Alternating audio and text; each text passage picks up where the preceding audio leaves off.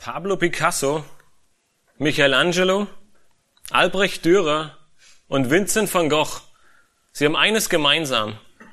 Sie gehören zu den bekanntesten und größten Künstlern dieser Welt. Ihre Bilder, sie hängen in den besten Museen, in den größten Ausstellungen dieser Welt und kosten teils mehrere Millionen Euro. Die meisten Menschen, die sich für Kunst interessieren, sie würden alles geben, um eines dieser Bilder bei ihnen zu Hause im Wohnzimmer, im Wohnzimmer zu hängen, hängen zu haben. Und so gibt es jährlich weltweit Auktionen, an denen ihre Gemälde und deren anderer Künstler versteigert werden. Das teuerste Gemälde wurde im Mai 2015 versteigert. Es war ein Bild von Pablo Picasso aus dem Jahr 1955 und es erzielte unfassbare 179 Millionen Dollar. Das teuerste Gemälde, das jemals verkauft wurde. Stell dir nun vor, der Käufer, er nimmt dieses Bild nach Hause, er hängt sich es in sein Wohnzimmer und nach wenigen Tagen stellt er fest, es ist eine Fälschung. Es ist nicht das Original. Dieses Bild, es ist nichts wert. Am 27. Oktober 2011 verurteilte das Landgericht Köln Wolfgang Beltracci zu sechs und seine Frau Helene Beltracci zu vier Jahren Haft. Sie hatten einen der größten Skandale in der Welt der Kunst ausgelöst, der bis zu diesem Zeitpunkt bekannt war. Sie fälschten im großen Stil verschiedene Werke von unterschiedlichen Künstlern und verdienten damit ungefähr zwischen 20 und 50 Millionen Euro. Im August 2010 flogen ihre Machenschaften auf und beide wurden verhaftet. Zu diesem Zeitpunkt besaßen sie noch ungefähr sieben Millionen Euro an Privatvermögen. Nach dem Verkauf wurde eines der Bilder, die sie verkauft hatten, geprüft und man stellte fest, dass Spuren von Titanweiß sich in einer der Farben befand. Titanweiß existierte zu diesem Zeitpunkt aber noch nicht, als das Bild gemalt äh, wurde. Und so kam man diesen beiden auf die Schliche und sie wurden vor Gericht gebracht. Und vor Gericht sagte Wolfgang Beltracci, er hätte sich nie für das Geld interessiert. Er wollte einfach nur malen. Auf die Frage eines Reporters, was er heute anders machen würde, sagte er grinsend, natürlich kein Titanweiß mehr verwenden. Etwas, was scheinbar echt, was scheinbar so wertvoll ist, was etwas ganz Besonderes ist, es stellt sich nach einer Prüfung als nahezu wertlos heraus. Petrus, er überreicht uns mit seinem zweiten Brief man könnte sagen, sein Testament. Wir lesen in den folgenden Versen, die wir jetzt in der Schriftlesung nicht gelesen haben, in Kapitel 1, dass er weiß, dass er bald sterben wird und dass sein Leben zu Ende geht.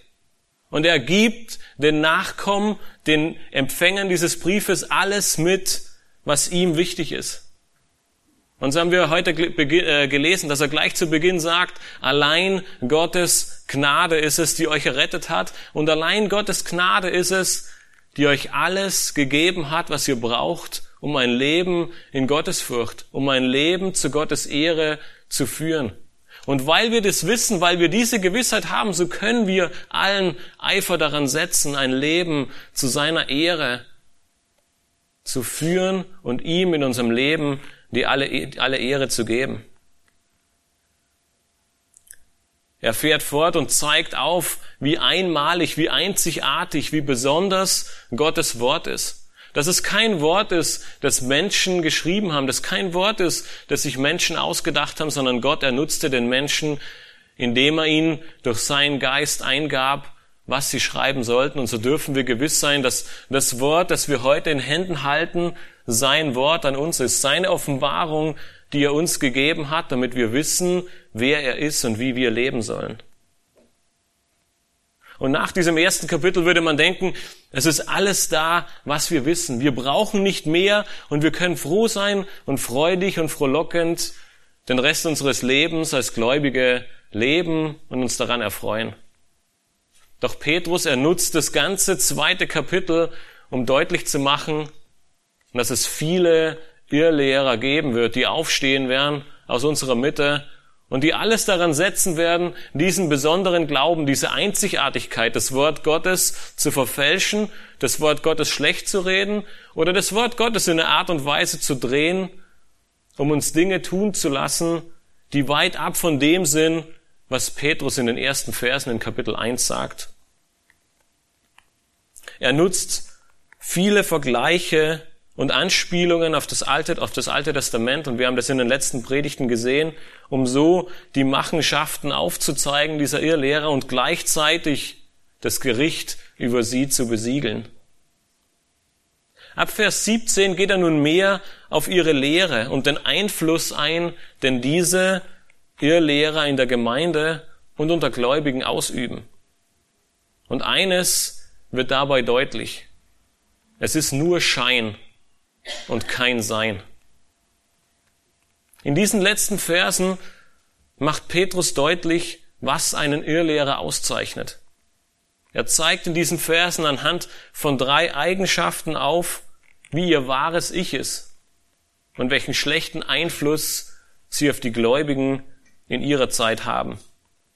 Diese wichtigen Verse von Petrus, sie werden dir in deinem Glaubensleben helfen, falsche Lehre auf Anhieb zu erkennen, sie zu enttarnen, um so ein wahrhaftiges Glaubensleben und ein Leben zur Ehre Gottes zu führen.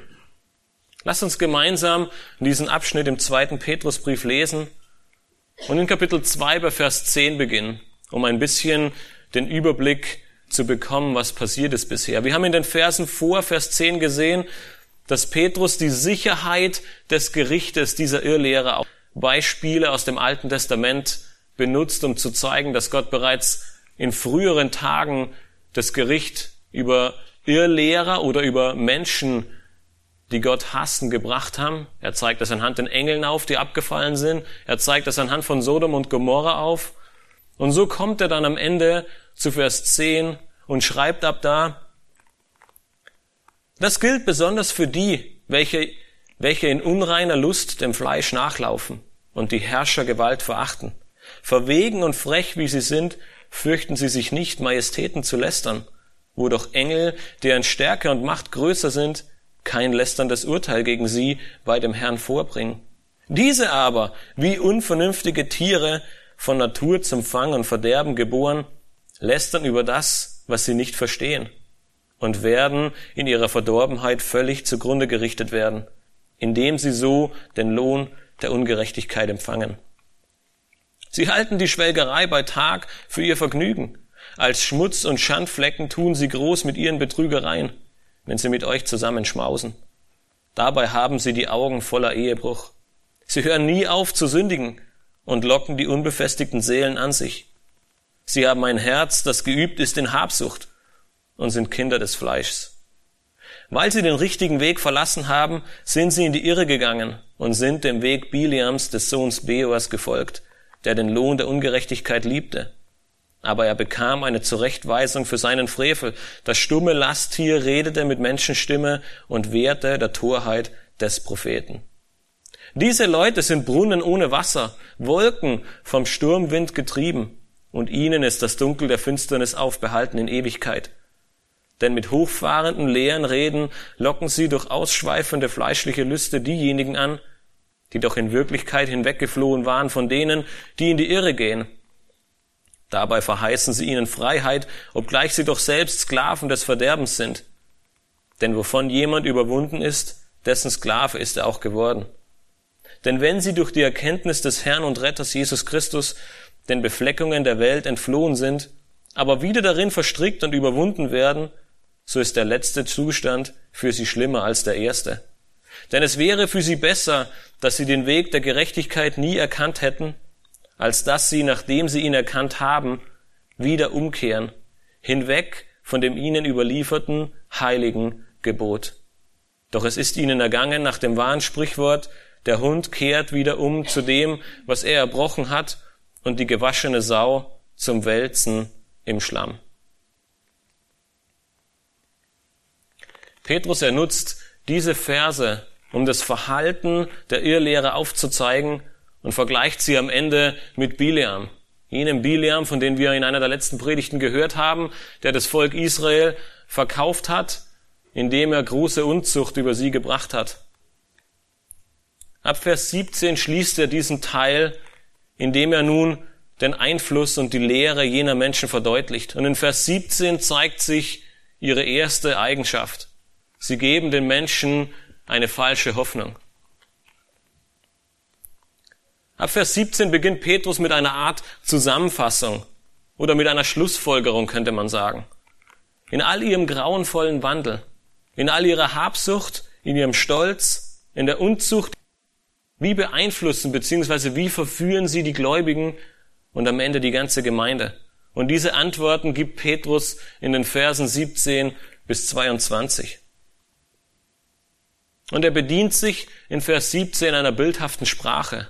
Er nennt sie Brunnen ohne Wasser. Nun, welchen Zweck erfüllt ein Brunnen, der kein Wasser hält? Keinen, oder? Wenn du durch die Wüste marschierst, ist ein Brunnen die Quelle des Lebens. Man sieht ihn von ferne und man begibt sich auf direktem Weg dorthin, um Wasser zu schöpfen. In der brütenden Hitze ist Wasser unbedingt notwendig, um dich vor dem Austrocknen oder dem Kollabieren zu schützen. Nun bist du endlich an diesem Brunnen angekommen. Deine Wasserflasche, sie ist leer und du freust dich endlich, diese Flasche wieder auffüllen zu können. Ein Schluck, er würde deiner trockenen Kehle so gut tun. Doch was ist das? Der Brunnen, er ist leer. Kein Tröpfchen Wasser in diesem Brunnen. Nichts, aber auch gar nichts. Aber es gibt noch Hoffnung. Und da vorne am Horizont, es braut sich eine Wolkenfront zusammen. Ein Gewitter zieht auf. Und du kriegst sicherlich ein paar kostbare Regentropfen ab, die du vielleicht sammeln kannst, um deinen Durst zu stillen. Doch du wirst abermals enttäuscht. Deine Hoffnung sie verblasst. Die Wolken, sie tragen auch kein Wasser und zudem werden sie noch vom Sturm verblasen, ohne dich jemals zu erreichen. Wenn, du, wenn dies tatsächlich in deinem Leben eintreffen würde, dann wärst du aller Voraussicht nach am Boden zerstört. Du wüsstest weder ein noch aus. Mitten in der Wüste, kein Wasser und all die Hoffnung, sie ist dahin. Und genau das tritt ein, wenn du dich auf Irrlehre in deinem Leben einlässt. Eine falsche Hoffnung, sie umgibt dich. Es sieht so gut aus. Alles scheint so zu kommen, wie es sein soll. Doch in Wirklichkeit ist es leer und trostlos. Warum ist diese Aussage von Petrus in Vers 17 so verheerend? Nun, wir finden dieses Bild des Wassers an mehreren Stellen in der Schrift und es wird sehr häufig auch von Jesus selbst bedient. Er benutzt es, um mit diesem Bild Dinge deutlich zu machen. Er sagt von sich selbst, er ist die Quelle des lebendigen Wassers. Wer zu ihm kommt und wem er zu trinken gibt, dem wird nicht mehr dürsten. Und in Johannes 7 finden wir in den Versen 37 und 38 folgende Aussage von Jesus selbst. Dort finden wir, dort steht aber am letzten, dem großen Tag des Festes, stand Jesus auf, rief und sprach, wenn jemand dürstet, der komme zu mir und trinke. Wer an mich glaubt, wie die Schrift gesagt hat, aus seinem Leib werden Ströme lebendigen Wassers fließen. Jesus, er ist die Quelle des Lebens. Bei ihm finden wir Frieden und Erlösung. Bildhaft gesprochen gibt es bei ihm Wasser und er gibt uns, was immer wir brauchen. Doch nicht nur das. Das Ende von diesen beiden Versen sagt, durch uns selbst werden Ströme des lebendigen Wassers fließen. Was sind die Irrlehrer im Gegensatz dazu? Von außen ein hoffnungsvoller Brunnen. All das, was wir brauchen, wenn wir Durst haben. wenn wir nichts zu trinken haben. Doch in Wahrheit sind sie trocken, ohne Leben und leer. Eine falsche Hoffnung. Judas, er beschreibt in seinem Brief und er nutzt ähnliche Worte und er schreibt in den Versen 12 und 13 über diese Irrlehrer folgendermaßen. Diese sind Schandflecken bei euren Liebesmalen und schmausen mit euch, indem sie ohne Scheu sich selbst weiden. Wolken ohne Wasser, von Winden umhergetrieben, unfruchtbare Bäume im Spätherbst, zweimal erstorben und entwurzelt, wilde Wellen des Meeres, die ihre eigene Schande ausschäumen, Irrsterne, denen das Dunkel der Finsternis in Ewigkeit aufbewahrt ist. Wolken ohne Wasser, unfruchtbare Bäume, Irrsterne. Das alles sind Bilder für eine falsche Hoffnung. Ein Baum sieht von, einem, von, der, von Weitem erstmal toll aus. Wir sehen nicht gleich, ob er Früchte bringt oder nicht. Aber ein Apfelbaum, der einfach nur ein Baum ist und keine Äpfel bringt, er erfüllt seinen Zweck nicht. Er gibt eine falsche Hoffnung. Ein Brunnen, der leer ist, er ist nicht dazu da, für die Aufgabe, für die er eigentlich mal gegraben wurde. In Wirklichkeit ist es Betrug und völlige Leere. Und deshalb ist das Dunkel der Ewigkeit für sie aufbehalten. Das Dunkel der Finsternis in Ewigkeit. Das ist, was Petrus in Vers 17 sagt.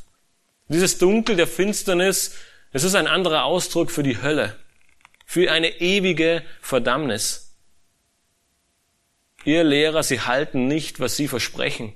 Und am Ende wird Gottes Gericht über sie kommen. Und wir haben vor, vor einigen Predigten im Kapitel 2 gelesen, es ist bereits längst vorbereitet. Absolute Dunkelheit aufbehalten für die Ewigkeit. Die Irrlehrer, sie verheißen etwas Gutes, doch am Ende muss jeder, der sich mit ihnen abgibt, feststellen, dass er noch schlechter dran ist als vorher. Eine Hoffnung, die leer und trostlos ist. Die Frage, die ich dir heute stellen möchte, ist, setzt du deine Hoffnung auf Gott und sein Wort? Manchmal scheint uns die Welt so viele verlockende und so viele gute und vielversprechende Hoffnungen zu geben.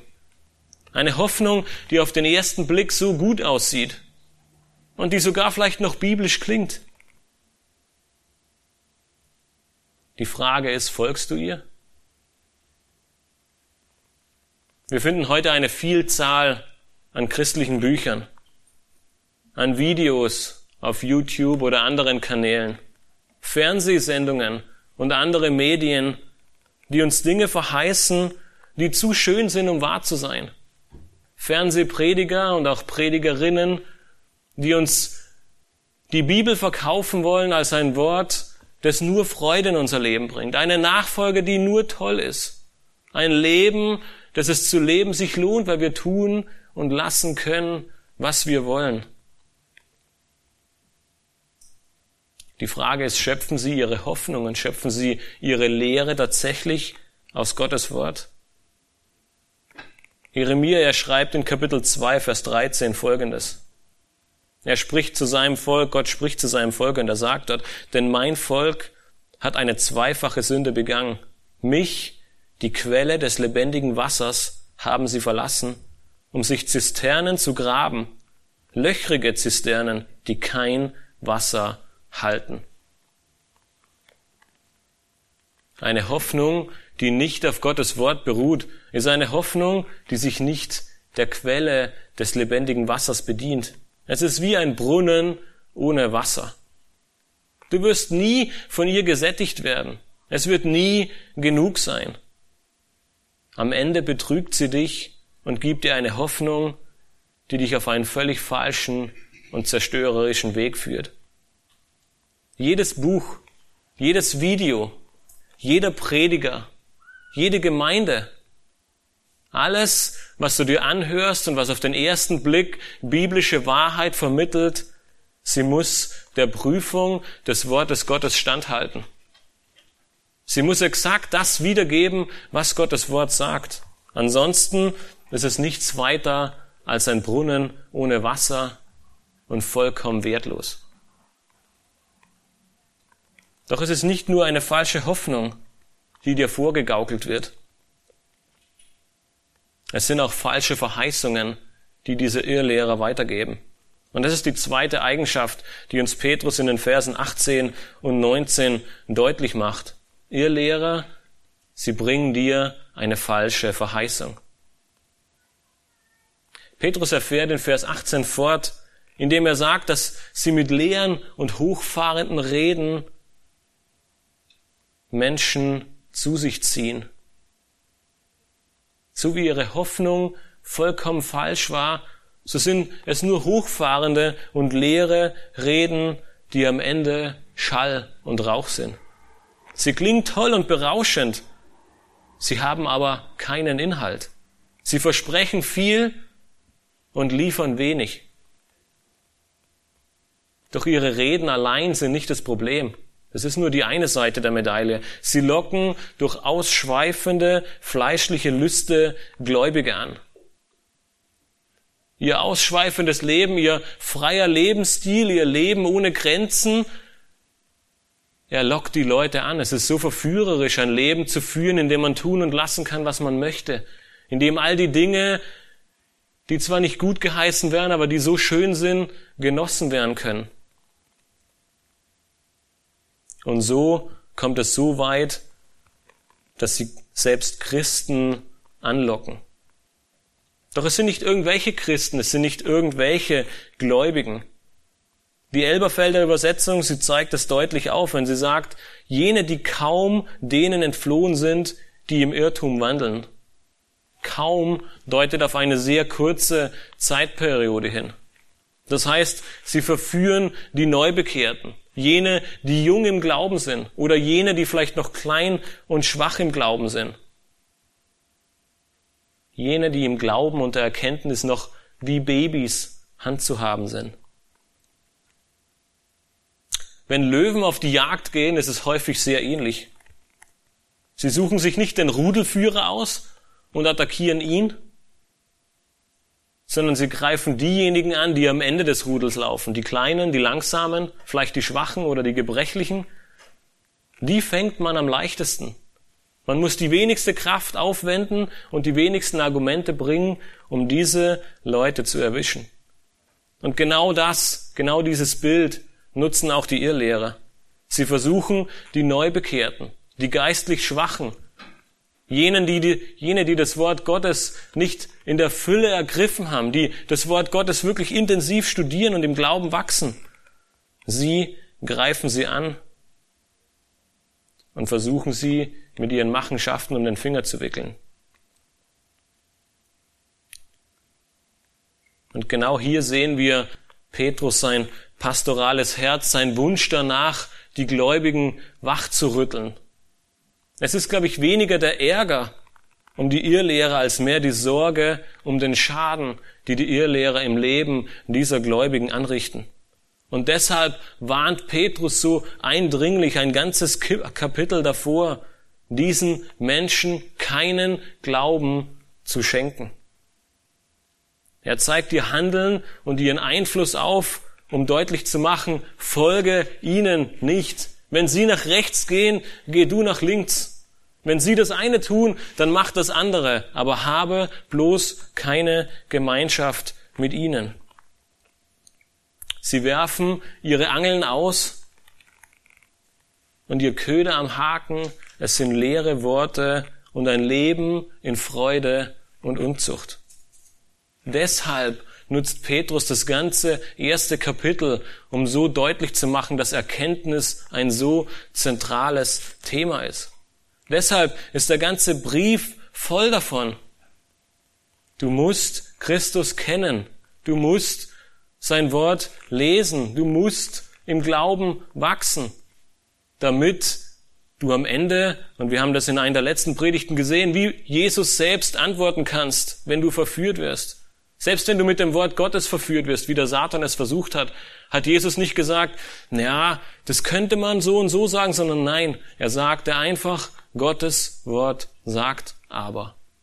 Und das muss das Ziel in unserem Leben werden. Wenn Menschen auf uns zukommen und uns tolle Sachen verkaufen wollen, dann müssen wir wissen und sagen können, das ist schön, dass du das verkaufen willst, aber Gottes Wort, es sagt deutlich was ganz anderes. Gottes Wort, es sagt mir, dass dies und jenes richtig ist und dass dein Weg ins Verderben führt. Ansonsten bist du leichte Beute für jeden Wind der Lehre. Was ist nun diese große Verheißung, die sie den, die sie den Gläubigen geben? Wenn du Vers 19 ansiehst, dann finden wir sie. Sie verheißen Freiheit. Freiheit. Das, wonach jeder Mensch trachtet. Das, wonach jeder Mensch strebt. Ein Leben ohne Grenzen, ein Leben ohne Sorgen, ein Leben ohne Konsequenzen. Wir kommen in den nächsten Wochen und Monaten noch dazu, aber wenn wir nur ein Kapitel weitersehen, in Kapitel 3, dann sehen wir, dass diese Freiheit nicht nur ein Leben in Saus und Braus ist, dass es nicht nur ein Leben ist, in dem wir tun und lassen können, was wir wollen, sondern diese Freiheit, die sie ihnen vermitteln, ist auch ein Leben ohne Gericht. Ihre Aussage ist, lebe wie du willst, denn du musst mit keinem Gericht rechnen. Und deswegen lesen wir nur wenige Verse später in Kapitel 3, Vers 4, dass sie sagen, wo ist die Verheißung seiner Wiederkunft? Denn seitdem die Väter entschlafen sind, bleibt alles so, wie es von Anfang der Schöpfung an gewesen ist. Und genau deshalb nutzt Petrus die darauffolgenden Verse, um deutlich zu machen, Gottes Gericht, es wird kommen. Ihr könnt euch sicher sehen. Und am Ende werden die Elemente in Feuer zerschmelzen, wenn Gott sein Gericht über diese Erde ausübt. Aber sie, sie sagen genau das Gegenteil. Macht euch keine Sorgen. Christus, er kommt nicht wieder. Es gibt auch kein Gericht. Und somit habt ihr allen Grund, ein Leben ganz nach euren Lüsten und euren Vorstellungen zu führen. Ich habe vor kurzem gelesen, dass 17 Prozent der evangelischen Pfarrerinnen und Pfarrer der evangelischen Kirche Berlin, Brandenburg und Schlesische Oberlausitz glauben, dass es für alle Menschen einen Himmel nach dem Tod gibt. Das ist bei weitem nicht die Mehrheit und es ist auch noch ganz gut so, aber es ist immerhin fast ein Fünftel aller Pfarrer, die sagen, egal, es gibt einen Himmel nach dem Tod. Und demnach wird es sicherlich auch heute von den Kanzlern so gepredigt. Das heißt, wir müssen gar nicht so weit über unseren Tellerrand hinaussehen, um zu erkennen, dass bei weitem nicht alles biblisch ist, was uns als biblisch verkauft wird. Und dass Gottes Gericht heute genauso wie damals kleingeredet oder sogar weggeredet wird. Und Paulus, er hatte eine ähnliche Schwierigkeit bei den Korinthern. Sie hatten ein ähnlich falsches Verständnis von Freiheit und deswegen schreibt er in 1. Korinther 6, Vers 12, alles ist mir erlaubt, aber nicht alles ist nützlich. Alles ist mir erlaubt, aber ich will mich von nichts beherrschen lassen. Paulus, Petrus, Johannes, all die anderen Schreiber, die Apostel des Neuen Testaments, sie machen deutlich, dass wir allein auf Gottes Gnade errettet sind. Nichts in uns, nichts durch uns, nichts von uns, allein Gottes Gnade errettet. Aber gleichzeitig machen sie deutlich, dass diese Gnade uns nicht befähigt, ein Leben ohne Regeln zu führen. Und diese Irrlehre, sie gehen nun so weit und sagen, lebe wie du möchtest. Es gibt kein Gericht und du musst keine Ängste haben und nichts fürchten. Ist das nicht paradox? Weil wenn wir nur wenige Worte weiterlesen in diesem Vers, dann sagt Vers 19 was? Sie sind selbst Sklaven. Petrus, er beschreibt sie als Sklaven des Verderbens. Wie soll dir ein Sklave Freiheit verheißen? Jemand, der selbst in der Knechtschaft lebt? Jemand, der selbst keine Freiheit genießt, er sagt dir, tu einfach das, was ich mache und was alle anderen machen und du wirst frei sein. Das zeigt einmal mehr diese Unverfrorenheit und diese Lüge dieser Irrlehrer auf. Sie sind selbst Sklaven und sie geben eine falsche Verheißung der Freiheit obwohl sie selbst von Sünde überwunden und versklavt sind. Aber diese Sklavschaft, sie macht noch eines mehr deutlich. Sie können keine Kinder Gottes sein. Erinnert ihr euch noch an die Verse, die äh, Theo gerade in der Schriftlesung gelesen hat?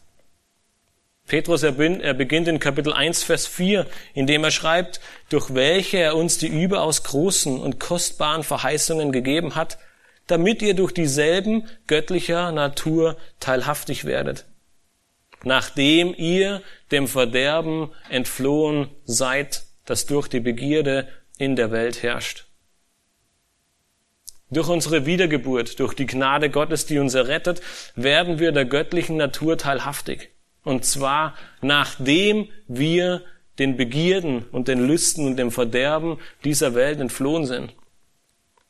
Diese Irrlehrer, sie sind jedoch Sklaven dieser, dieses Verderbens.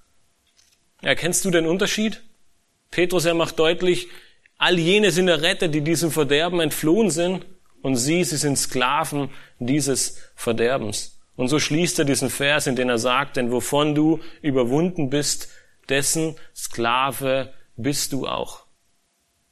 Entweder, und das ist das, was sehr viele Apostel in ihren einleitenden Worten nutzen, entweder du bist Sklave Christi oder du bist Sklave des Verderbens. Es wird heute vielleicht kein Irrlehrer sein, der in der Mitte unserer Gemeinde aufsteht und dich mit diesem Aussagen zieht. Doch all das, was Petrus hier in diesem zweiten Kapitel beschreibt, es ist heute vollkommen in unsere Gesellschaft übergegangen. Unsere ganze Gesellschaft, die ganze Welt, sie lebt nach diesen Prinzipien. Es ist in Ordnung, dass du eine Beziehung außerhalb der Ehe führst. Es spielt keine Rolle, ob dein Partner gläubig ist oder nicht. Es ist dein Geld. Du kannst damit machen, was immer du möchtest. Gott, er wird für deine sexuellen Sünden kein Gericht über dich üben. Du musst dich nicht unterordnen. Und so könnten wir diese Liste weiter und weiter führen. All die Dinge, von denen all die Bücher des Neuen Testaments sprechen und davor warnen, all diese Dinge sind heute vollkommen normal geworden. Du wirst als Gläubiger täglich herausgefordert sein, eine Entscheidung zu treffen. Die Frage ist, nach welchen Prinzipien, nach welchen Kriterien wirst du deine Entscheidungen treffen. Die eine Seite wäre, es fühlt sich gut an, es macht mir Spaß, es befriedigt mich Zudem werde ich durch verschiedene Bücher, die ich gelesen habe oder Botschaften, die ich höre oder Predigten, die ich mir im Internet ansehe, in dieser Tatsache bestärkt. Und wir hatten es vorher gesagt, viele der heutigen Medien und leider auch viele von scheinbar christlichen Medien, sie arbeiten mit den gleichen Prinzipien und Kriterien wie diese Irrlehrer. Eine falsche Verheißung vielleicht ohne Konsequenzen und mit einer falschen Autorität leben, wie es dir gefällt. Die zweite Möglichkeit wäre, du suchst deine Prinzipien und deine Kriterien, nach welche du Entscheidungen triffst und nach welche du prüfst, ob eine Lehre, ob eine Aussage, die an dich herangetragen wird, richtig oder falsch ist, anhand von Gottes Wort dann wirst du danach streben, nach seinen Geboten zu leben und keine Beziehung außerhalb der Ehe beginnen, in dir einen gläubigen Partner suchen, dein Geld für Gottes Reich und die Gemeinde einsetzen, aber über alledem ein Leben zu seiner Ehre zu führen. Das ist das Hauptziel, das schlussendlich größte Ziel in unserem ganzen Leben. Das ist das, was Johannes 15 am Ende sagt, wenn Jesus dieses Gleichnis vom Reben und den Weinstock nutzt. Er sagt, unsere Früchte, die wir bringen, sie dienen nicht dazu, sie dienen dazu, der Gemeinde zu helfen, sie dienen dazu, dem anderen zu helfen, sie dienen dazu, unseren Glauben als wahrhaftig darzustellen. Aber das größte Ziel und das eigentliche Ziel ist, dem Vater damit die Ehre zu geben, unseren Gott zu verherrlichen und ihm die Ehre zu geben, die ihm gebührt. Wenn du nach diesen Prinzipien handeln wirst, deine Entscheidungen und deine Aussagen anhand von Gottes Wort zu treffen, dann wird man, wenn man dich ansieht, Christus sehen. Seine Liebe, seine Barmherzigkeit und seine Gnade, die dich zu einem Kind Gottes gemacht haben. Und das ist das höchste Ziel. Wenn dich jemand ansieht und Christus sieht, dann ist dein Leben genau so, wie Petrus und Paulus und die anderen Aposteln es gesagt haben. Dann gibst du deinem Vater, dann gibst du deinem Erretter die Ehre und alle Herrlichkeit mit deinem Leben. Petrus Worte, sie sind sehr deutlich. Du bist herausgefordert und verantwortlich für dein Handeln. Und deswegen ist es so wichtig, dass jeder einzelne von uns Petrus Warnungen in diesen Versen ernst nimmt. Denn diese falsche Hoffnung und diese falschen Verheißungen, die die Aposteln, äh, die, die die Irrlehrer geben, sie werden am Ende in ihrem Leben sichtbar werden. Und das ist die dritte Eigenschaft, mit der sie die Gläubigen beeinflussen. Ein falscher Lebenswandel. Das ist, was wir in den Versen 20 bis 22 sehen. Petrus erschließt diesen Abschnitt mit dem letzten Erkennungsmerkmal, ihrem falschen Lebenswandel. Und gleich zu Beginn sehen wir, dass sie es eigentlich besser wissen sollten. Sie sind Teil der Gemeinde. Sie haben all diese Segnungen miterlebt. Sie haben das Gemeindeleben beobachtet und an Erkenntnis gewonnen. Und das drückt der Vers 20 aus, wenn er schreibt, denn wenn sie durch die Erkenntnis des Herrn und Retters Jesus Christus den Befleckungen der Welt entflohen sind, aber wieder darin verstrickt und überwunden werden, wo, so ist der letzte Zustand für sie schlimmer als der erste. Haben sie nun ihren Glauben verloren? Sind sie vom Glauben abgefallen? Nein. Wir könnten bereits in Vers 19 an ihrer Sklavschaft erkennen, dass sie nie Kinder Gottes waren. Petrus, er bringt auch keinen Beweis, dass sie Kinder Gottes sind in diesem ganzen Abschnitt. Sie werden nie Kinder Gottes, Wiedergeborene oder Gläubige genannt. Sie sind Teil der Gemeinde und sie haben eine Erkenntnis gewonnen. Doch was hat all das in ihrem Leben bewirkt? Vers 20 macht es deutlich, nämlich nichts. Sie sind mit ihren Taten und mit ihrem Lebenswandel wieder in die Welt zurückgekehrt und sie reden nur noch wie scheinbare Christen. Ihre Ausdrücke, sie geben christliche Halbwahrheiten oder am Ende Lügen weiter, aber ihr Leben und ihr Lebenswandel, sie sind da zurückgekehrt, wo sie hergekommen sind. Und so trifft auf sie die gleiche Wahrheit zu, die Johannes in 1. Johannes 2, Vers 19 ausspricht. Er sagt dort, sie sind von uns ausgegangen, aber sie waren nicht von uns. Denn wenn sie von uns gewesen wären, so wären sie bei uns geblieben. Aber es sollte offenbar werden, dass sie alle nicht von uns sind. Die Bibel, sie macht einen Unterschied zwischen einem Gemeindebesucher und einem Gläubigen. Sie trennt nämlich der errettende Glaube an Jesus Christus. Der Unglaube dieser Irrlehre ist jedoch nur das eine. Die Aussage, die Petrus im zweiten Teil von Vers 20 trifft, ist viel schlimmer. Der letzte Zustand, er wird für sie schlimmer sein als der erste. Nun, was meint er damit? Was war ihr erster Zustand? Nun, sie waren verloren in Sünde, wie jeder von uns. Kein Mensch kommt als Gläubiger zur Welt, sondern wir alle, wir sind verloren in der Sünde. Und dann hörten sie das rettende Evangelium. Sie haben diese Botschaft vernommen. Vielleicht erkannten sie sogar ihr sündhaftes Verhalten in ihrem Leben. Sie nahmen zu an Erkenntnis und sie waren Teil der Gemeinde und haben all diese Segnungen miterlebt, die, die durch und von der Gemeinde ausgegangen sind. Und dann? Sie haben all das gehört und sind wieder zurückgegangen in die Welt. Was bleibt am Ende noch? Es gibt kein Evangelium mehr für sie. Es gibt keine neue Botschaft, die ihnen aufzeigen würde, was sie tun müssen, um errettet zu werden. Es gibt keine neue Erkenntnis, keine neue Hilfe. All das haben sie bereits gehört. Und sie haben es abgelehnt und sich dagegen entschieden. Es gibt keine Hoffnung mehr für sie, keine Botschaft, die sie noch hören könnten, um sie umzustimmen. Und genau das ist es, was Vers 21 aussagt. Es wäre besser für sie gewesen, wenn sie den Weg der Gerechtigkeit nie erkannt hätten. Jetzt kennen sie ihn, sie lehnen ihn ab, sie wenden sich ab vom heiligen Gebot, vom Evangelium, vom rettenden Glauben. Und deshalb wird ihr zweiter Zustand schlimmer sein als ihr erster.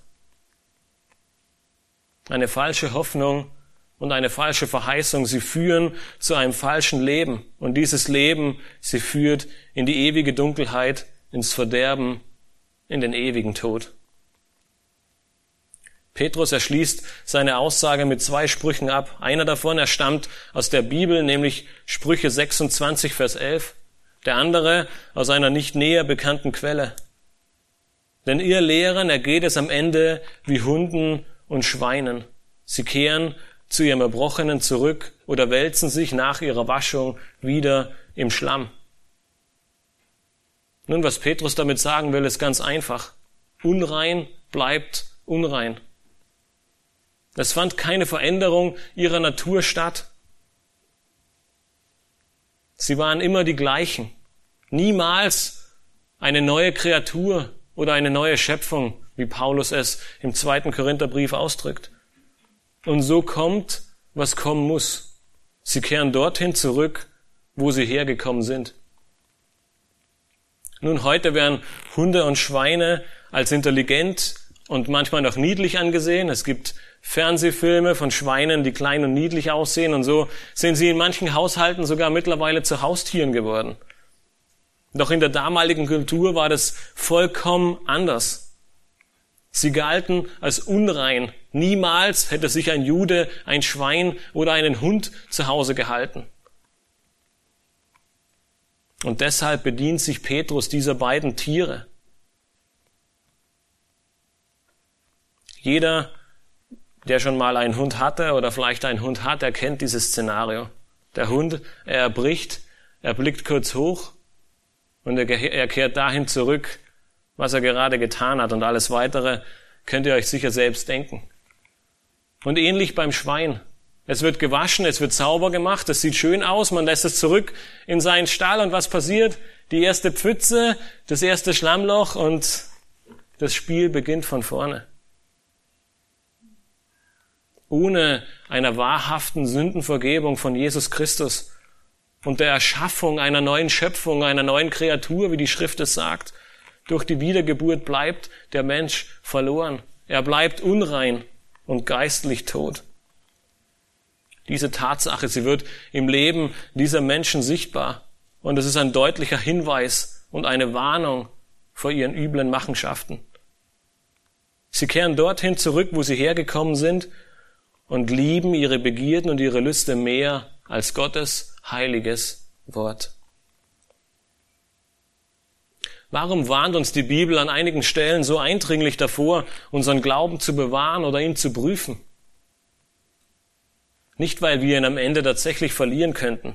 Es gibt eine überwältigende Anzahl an Bibelstellen, die die Unverlierbarkeit des Heils und der Errettung in Stein meißeln, die es unmöglich machen, auch nur über dieses Zinken. Aber wozu dient es dann? Ich denke, dass uns diese Irrlehrer und diese Verse in 2. Petrus 2 ein Beweis dafür sind. Nämlich damit du feststellst, ob dein Glaube wirklich ernst ist und ob du dich nicht selbst betrügst. Wenn du glaubst, wenn Christus dein Erlöser ist, dann wirst du zu seiner Ehre leben. Nicht deine Lüste, nicht deine Begierden und keine Irrlehrer, die dir all die Dinge versprechen, sie werden dich treiben, sondern die Liebe und die Gnade Gottes wird dich immer wieder aufs Neue vor seinen Thron führen. Jesus selbst, er brachte es kurz vor seinem Tod auf den Punkt, als er in Johannes 14, Vers 23 sagte, wenn jemand mich liebt, so wird er mein Wort befolgen. Und mein Vater wird ihn lieben und wir werden zu ihm kommen und Wohnung bei ihm machen. Wenn du Jesus Christus liebst, dann wirst du seine Worte befolgen und nicht dahin zurückkehren, wo du hergekommen bist. Nun, was ist am Ende echt? Was ist wahrhaftig?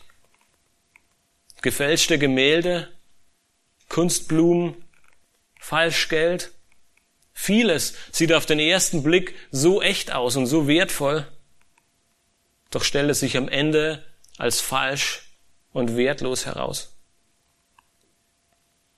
Petrus, er spricht in seinem in diesem Brief, in seinem zweiten Brief jedoch nicht unsere Gesellschaft oder verschiedene Dinge in unserer Gesellschaft an, sondern er spricht die Gemeinde direkt an. Er spricht zu den Gläubigen. Er fordert jeden Gläubigen dazu heraus, nachzudenken, was wirklich echt ist.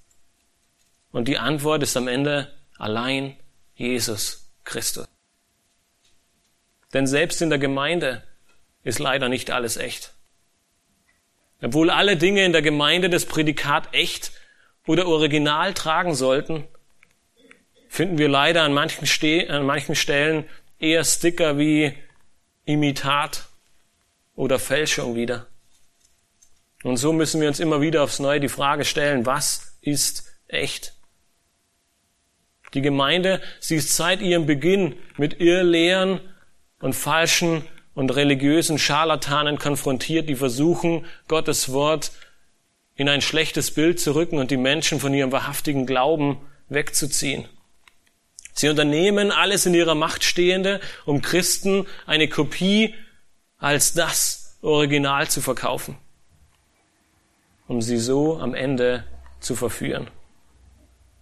Deshalb ist dieses Kapitel im zweiten Petrusbrief so wichtig. Petrus erkannte noch zu seinen Lebzeiten, wie ernst die Situation ist. Und er hat alles in seiner Macht Stehende getan, um kurz vor seinem Tod diese Wahrheiten den Menschen mitzugeben, um ihnen eine Basis zu geben und zu sagen, ihr habt gesehen, was euer Glaube ist, dass Gott euch alles gegeben hat, was ihr braucht, um heilig und Gott wohlgefällig zu leben. Und deswegen, aus diesem Antrieb, aus dieser Gnade heraus, können wir allen Eifer aufbringen. Ihr habt Gottes Wort, das einmalig, unfehlbar und von Gott selbst eingehaucht war. Deshalb wendet euch ab von diesen Irrlehrern, folgt ihnen nicht und sucht eure Hoffnung und eure Weisheit in Gottes Wort. Falsche Hoffnungen, eine trügerische Freiheit oder ein Lebenswandel, der Gott verunehrt, wird für gut geheißen und Gottes Gericht und seine Heiligkeit beiseite geschoben. Das ist das, was Irrlehre tut, auch wenn sie es niemals so ausdrücken würden. Es sind die gleichen Stimmen, die wir heute hören, die der ersten Gemeinde damals begegnet sind und die Petrus schrieb. Aber es scheint manchmal so, dass wir diese Warnungen und dass wir diese Rufe beiseite schieben oder dass wir sie gar nicht kennen. Und deswegen ist die Aufforderung so deutlich, dass jede Botschaft, jedes Buch, jede Predigt, jeder Prediger anhand von Gottes Wort gemessen werden muss. Und wenn er Gottes Wort nicht standhält, dann muss er das Zertifikat Fälschung erhalten. Du musst täglich eine Entscheidung treffen. Gehst du den Weg des Glaubens oder den Weg der Begierden. Petrus erruft die Gemeinde und somit am Ende auch dich ganz persönlich dazu auf, zur Reinheit des Evangeliums und der Herrlichkeit Jesu Christi zurückzukehren und daran festzuhalten, um am Ende nur durch sein Wort und die Veränderung deines Lebens dem Herrn und Schöpfer alle Ehre zu geben in deinem Leben. Lass uns aufstehen zum Gebet.